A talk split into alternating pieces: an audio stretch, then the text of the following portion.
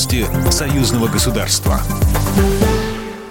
Здравствуйте, в студии Екатерина Шевцова. Беларусь с апреля в расчетах на газ переходит на российские рубли. Соответствующие документы подписали в Санкт-Петербурге министр энергетики Беларуси Виктор Каранкевич и председатель правления ПАО «Газпром» Алексей Миллер, сообщает пресс-служба белорусского правительства.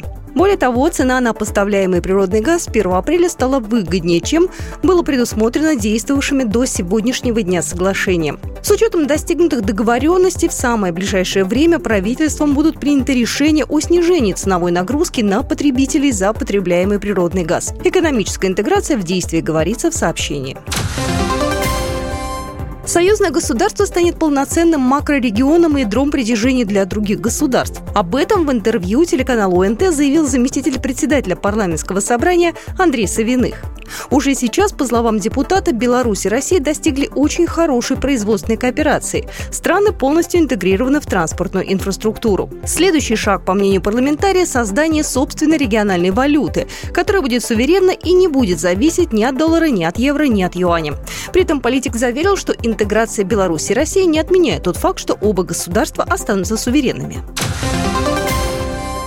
Граждан Беларуси будут привлекать к реконструкции космодрома «Восточный». Президент России Владимир Путин внес соответствующий законопроект. Документ опубликован в системе обеспечения законодательной деятельности, сообщает сайт Госдумы Российской Федерации. Законопроектом предлагается дать госкорпорации «Роскосмос» возможность привлекать граждан и юрлиц, учредителями которых выступают граждане республики для осуществления деятельности на территории закрытого административно-территориального образования Циолковской Амурской области, в том числе и для строительства и реконструкции объектов на наземной космической инфраструктуры космодрома «Восточный».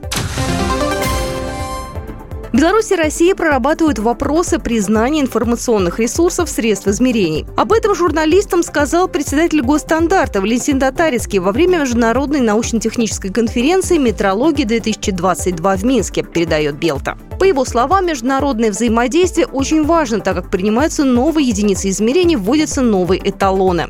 Международная научно-техническая конференция «Метрология-2022», посвященная 30-летию госстандарта, проходит в Минске 5-6 апреля. В мероприятии участвуют около 130 ученых и практиков из Беларуси, России, Узбекистана и других стран. Программа произведена по заказу телерадиовещательной организации Союзного государства. По вопросу размещения рекламы на телеканале «Белрос» звоните по телефону в России 495 637 6522. В Беларуси плюс 375 44 759 37 76.